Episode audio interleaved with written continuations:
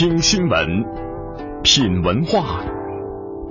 这里是中央人民广播电台香港之声。呢度系中央人民广播电台香港之声。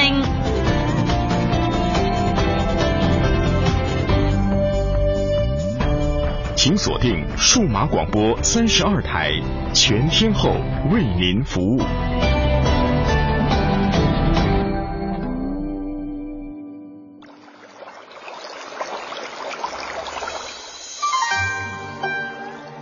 一支毛笔，千古文人写情思；一池汉墨，数代画家绘丹青。在这里，感受笔墨中国。一砖一瓦，凝聚悠悠岁月情；一草一木，讲述风云变幻事。在这里，感受山水中国。一支昆曲，以力之声起江南；一首秦腔，三秦大地齐和鸣。在这里，感受音律中国。您现在正在收听的是中央人民广播电台香港之声《中华风雅颂》。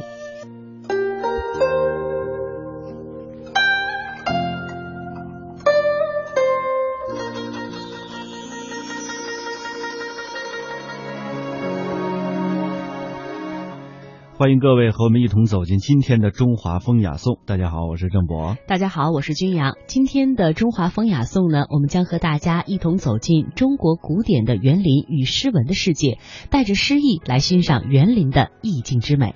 中国的古典园林是建筑、山池、园艺、绘画、雕刻以至诗文等等多种的艺术的综合体。它的作用啊，一方面具有可观可居，另外一方面呢，使园林移步换景，渐入佳境，同时更具有画龙点睛的作用。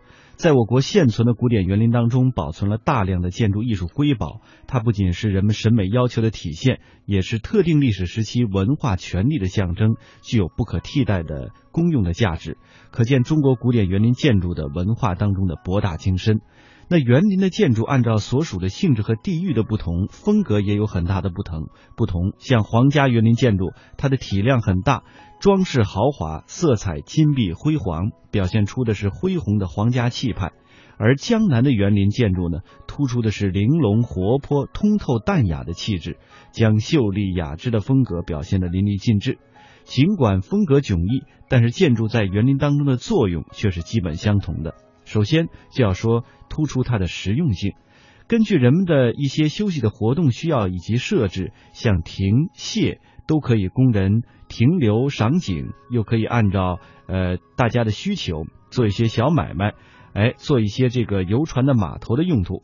还有呢，就是它的独特性，园内配合园内的风景布局形成的游览路线，在人们视听所达不到的地方，园林建筑以其有利的位置和独特的造型，为人们展现出一幅或动或静的自然风景，并且与廊、与墙、与路形成一定的活动的路线。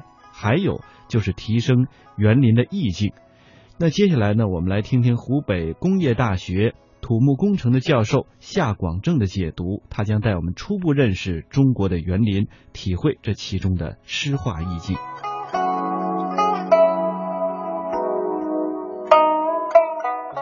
园林在今天呢，越来越受到人们的重视。陈正中先生在他的一本书。啊，说园里面呢是这样来界定中国古典园林。中国古典园林是由建筑、山水、花木等组合成的一个综合艺术品，富有诗情画意、叠山叠水，要造成虽有人作，宛自天开这样的境界。那么这里呢，虽有人作，宛自天开这八个字呢，他打了引号。这个不是陈仲珠先生的创造，他引的是明末一位大园林学家继承的这一段话。继承在他著名的著作《原野》野野面的里面提出了呢，中国的园林追求的就是虽有人作，宛自天开的这一份境界。什么是意境？意境是。中国美学里面的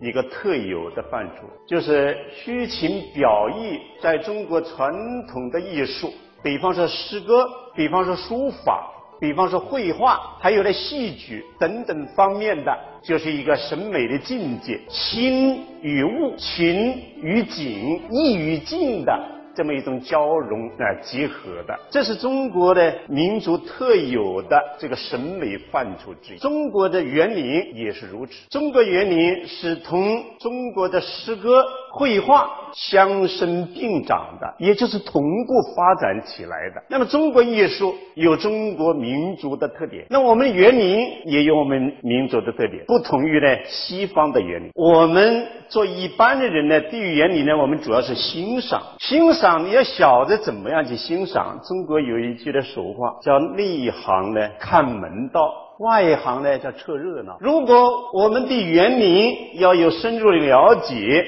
我们就知道怎么样去欣赏园林。如果我们对园林不了解，那我们也就是只凑凑热闹而已。而对园林的了解，中国园林特点我们要来抓住，它追求的意境。这意境在中国园林里面非常有地位。我想用四个字来概括中国园林跟西方园林，分别用赏心和悦目来概括中国园林和西方园林的特点。中国园林呢，更重视营造它的意境，它有一种呢含蓄的，这个布局呢也是自由的，不搞得这个规规整整。所以我们看到的西方园林呢，就感到呢这个看起来很漂亮、很美啊，悦目。中国园林更讲究的是赏心，那用中国的一句话呢，只可意会不可言传。私家园林里面有一个有代表性的，就是苏州的拙政园。苏州拙政园呢，在这个中部这一块儿啊，看到一看呢，就三座山连在一起，中间用桥把它连在一起。这样的布景实际上呢，是源于呢秦始皇的南池亭，在民间也比较普遍。这个岛上国风四面亭，一听到这个名字就有诗意，这个意境就出来了，是不是？活风四面，这个荷塘里面吹来的那个清凉的清香的风，人呢？无形的精神呢就凉爽了，是吧？感觉呢就是啊舒服了。那这里面也点到一个什么呢？中国的景点提名在提升意境方面非常重要。常见的意境营造手法呢，就是模仿名山胜景，诗化自然风光。中国的园林源于自然，但是自然界的这个美景你不能原封不动的搬来，你园林装不下呀。所以就把自然界的美景，把它浓缩，把它概括，把它精炼，再仿建到园林中。实际上，这些景观就是把自然界的这个美景进行了人化。人化实际上是诗化，就是美化。那我们可以看一下自然界的呢美景呢，应该说是非常丰富的，风花雪月，是吧？朝晖夕阴，波光云影等等，鸟语花香多得不得了。把这是好的东西，把它进行概括、呃浓缩，来表现在园林里面。苏州网师园有月到风来亭，月是自然界的，风是自然界的，但是把它概括了、浓缩的到园林里面表现出来了，那就是诗化自然风光。还有留园的。家禽喜与快谢之庭。我刚才已经说了，中国人很讲究取名字，园林更是如此。你看，这些名字取得的多好啊，多有意境，多美。我们不去，就是听到这些名字呢，已经够美的不得了了。再就看呢，拙政园，我刚才说了，拙政园呢，里面有很多景点是非常有诗意的，非常有意境的。比方说，流亭阁、远香堂。都是这样的例子。到后面来说到了，为什么叫流听阁呢？不叫做走听阁呀？流听阁就是节自于什么呢？就是源于晚唐著名。是李商隐的那首著名的诗，叫《述骆氏三张记崔氏二兄弟》的那首诗。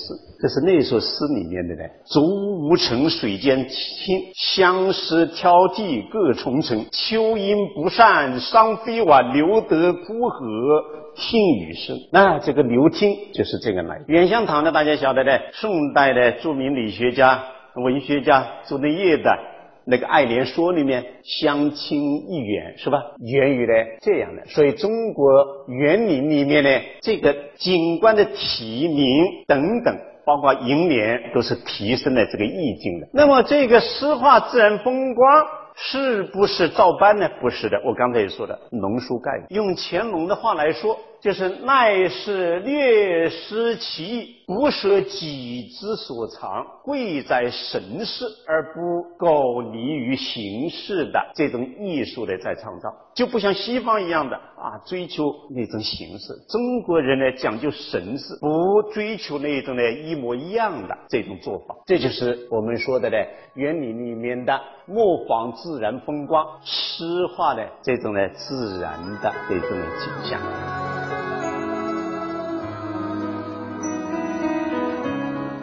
由此可见，园林建筑既要满足各种活动和使用上的要求，又要符合园林景物的布局原则，同时呢，也要给人们带来感官上的愉悦。因此，园林建筑既是物质产品，又是艺术作品。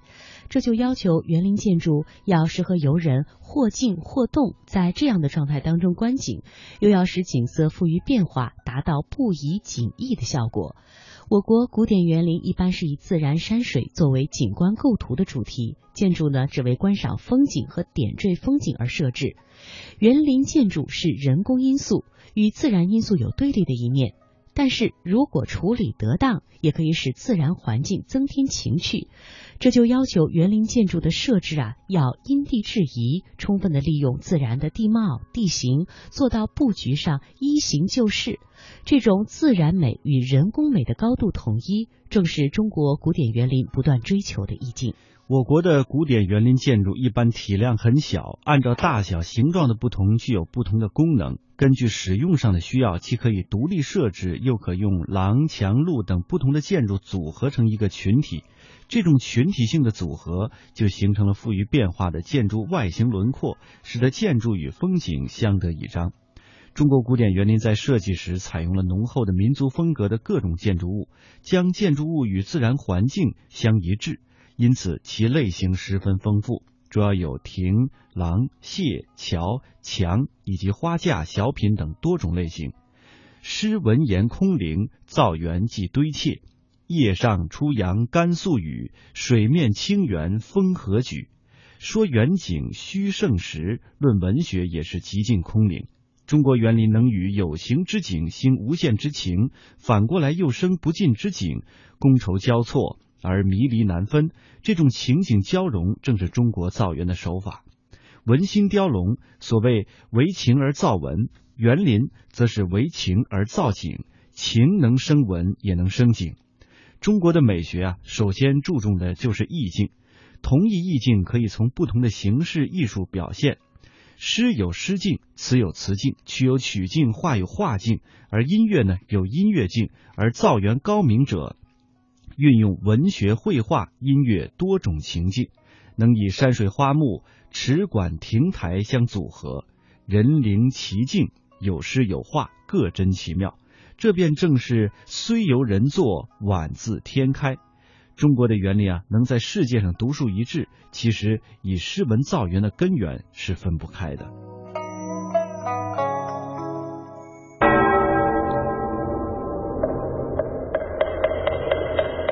古与今，文化碰撞，雅与俗相得益彰，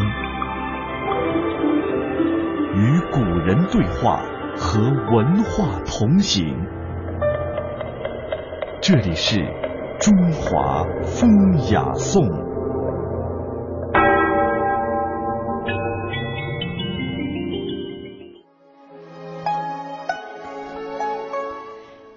人心情以造园，园林必有书斋、饮馆。名为园林，其实呢是读书挥毫的地方。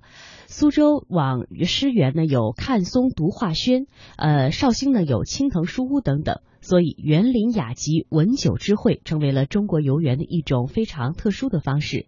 历史上的清代北京怡园和南京随园的雅集盛况是后人流传的佳话，留下了不少的名篇。至于游者漫心之作，那真是太多了。著名的园林专家陈从周先生。曾经以宋词来比喻苏州各园林，往诗言园如燕小山词，清新不落俗套；留园如吴梦窗词，七层楼台拆下不成片段；而拙政园中部空灵处如闲云野鹤来去无踪，沧浪亭有如宋诗，怡园仿佛青词，皆能从其意境当中揣摩得知。亭台楼阁安排布局需恰到好处，能做到这一点，起码和做文章一样，都得讲究得体二字。散文家曹巨仁先生曾说：“苏州才是古老东方的典型，东方文化当于园林求之。苏州园林作为世界文化瑰宝，创造了美好的诗一般的梦幻的境界。当然，这其中充分体现了中华农耕民族最高最优雅的生存智慧。”苏州园林是具有三绝诗书画的士大夫们所写的地上之文章。中国的士承载着社会道义和良心，他们是中国文化的载体。苏州园林文化的魅力，正是源于士大夫的人格精神。苏州园林的主人都受到儒家文化的熏陶，他们自觉地以礼来规范自己的行为。非礼勿视，非礼勿听，非礼勿言，非礼勿动。他们的这种修养有一套自律性的人生的价值标准，而苏州园林正是将世人这种理智的观念物态化。住宅的部分均取理智的建筑，建筑的大小、色彩，甚至是门槛的高度，这些都要严格按照地质时代的品级上的规格进行一系列的要求。苏州园林在内涵意蕴上浸透着中华文人的主体情志。如果徜徉其间，仿佛置身于深山幽谷，穿行于桃花阡陌，能够感受到诗韵、禅味、玄理，也能感受到中国古代文人的感叹隐忧。关于中国古典园林，也被称作是文人园林的深刻内涵。夏广正教授为我们做了更深入的解读。那么，对于意境的追求，在中国古典园林里面，可以说的是由来已久。因为中国传统是文人园，中国园林。确切的说，是文林园。这个文林园林，我们可以追溯它历史，可以追溯到中国园林发展的重要时期——魏晋南北朝时期。那个时候，就有文人呢亲自参与园林的建造。它跟中国的建筑不一样。中国建筑那个士大夫阶层，他不屑于去原址，认为那是气的东西，那是劳动人民去做的东西，他不屑于这么做。但是园林不一样，园林那是士大夫阶层，那是文人都。参与去建造园，那有记载的谢灵运，他就自己去造园。大家晓得谢灵运啊是大诗人呐，大文学家呀，哎，士大夫阶层啊，他也做官呢，他就亲自去造园。那么往后来到唐朝呢，就不需要说了。唐朝我随便说几个人啊，白居易既是大诗人，也当过官。他不但在东都洛阳造他的私家园林，兴趣来了还跑到庐山来造园。庐山洛阳园早就不复存在了，但是他在庐山呢还写了《草堂记》这个的名篇。我们从《草堂记》里面还可以看到，当年他在庐山造园的那王维。《辋川集》里面呢，就记述了他在辋川建造他的呢这个私家园林——辋川别业。啊，沿着后面来，那就更多了，那就不一一说了。所以，中国园林确切的说是文人园。那后来有钱人，你比方说宋代的那些有钱人，明代的那些做生意人有钱了，那是生意人，他可能的大致也不知是多少呀，但是他也。玩那个味儿啊，追求那一种呢，所谓的那种境界，他哪儿去追求啊？那就学文人的怎么造园，有的甚至呢就请文人给他当顾问。所以确切的说，这些商人，这些有钱人，他造园，实际上呢也是学文人造的园。确切的说，中国园林就是文明园。那么中国古典园林概括一下呢，可以说是文人画家和造园匠师。饱含着对自然山水的一种美的渴望和追求，在有限的这个空间范围里面呢，营造出来的、创造出来的一种综合性的艺术。它要表达的、要追求的，就是自然界的那一种的天然的美。但是园林又是人工建造的，这就是中国园林的灵魂。如果这一点我们不理解，那就无法真正的去欣赏中国园林，因为我们的园林看起来它。有的时候是貌不惊人，但是你欣赏下去、玩味下去，那叫奥妙无穷。不像西方园林一样，看呢，哎呦，眼睛一看，直观上呢很美，很有气势，那决然不一样。那么中国园林的这个意境，我们要了解它，我们先要了解一下，因为我们的园林是源于大自然的，我们的园林美呢是来于自然界的美。所以，我们对自然界的美呢要有所认识。大自然的美景应该是多姿多彩的。你看，有高山大河，有平岗小溪，有茫茫大海、细细池塘。那我们可以比较来呢欣赏：有悬崖界壁，也有平处旷野；有大漠孤烟，也有长河落日。你看，有气势宏大的。那种美，也有一种细微的、精致的美，这就是大自然赋予我们的。那么中国人就是从大自然的美景里面啊，截取到它最精炼的地方，把它浓缩到园林里面。那我们的园林还有一种叫法，叫城市山林。一听这个话，那就晓得中国园林，它是在这喧闹的城市里面另辟一处，就是如同大自然的这种呢环境一样的。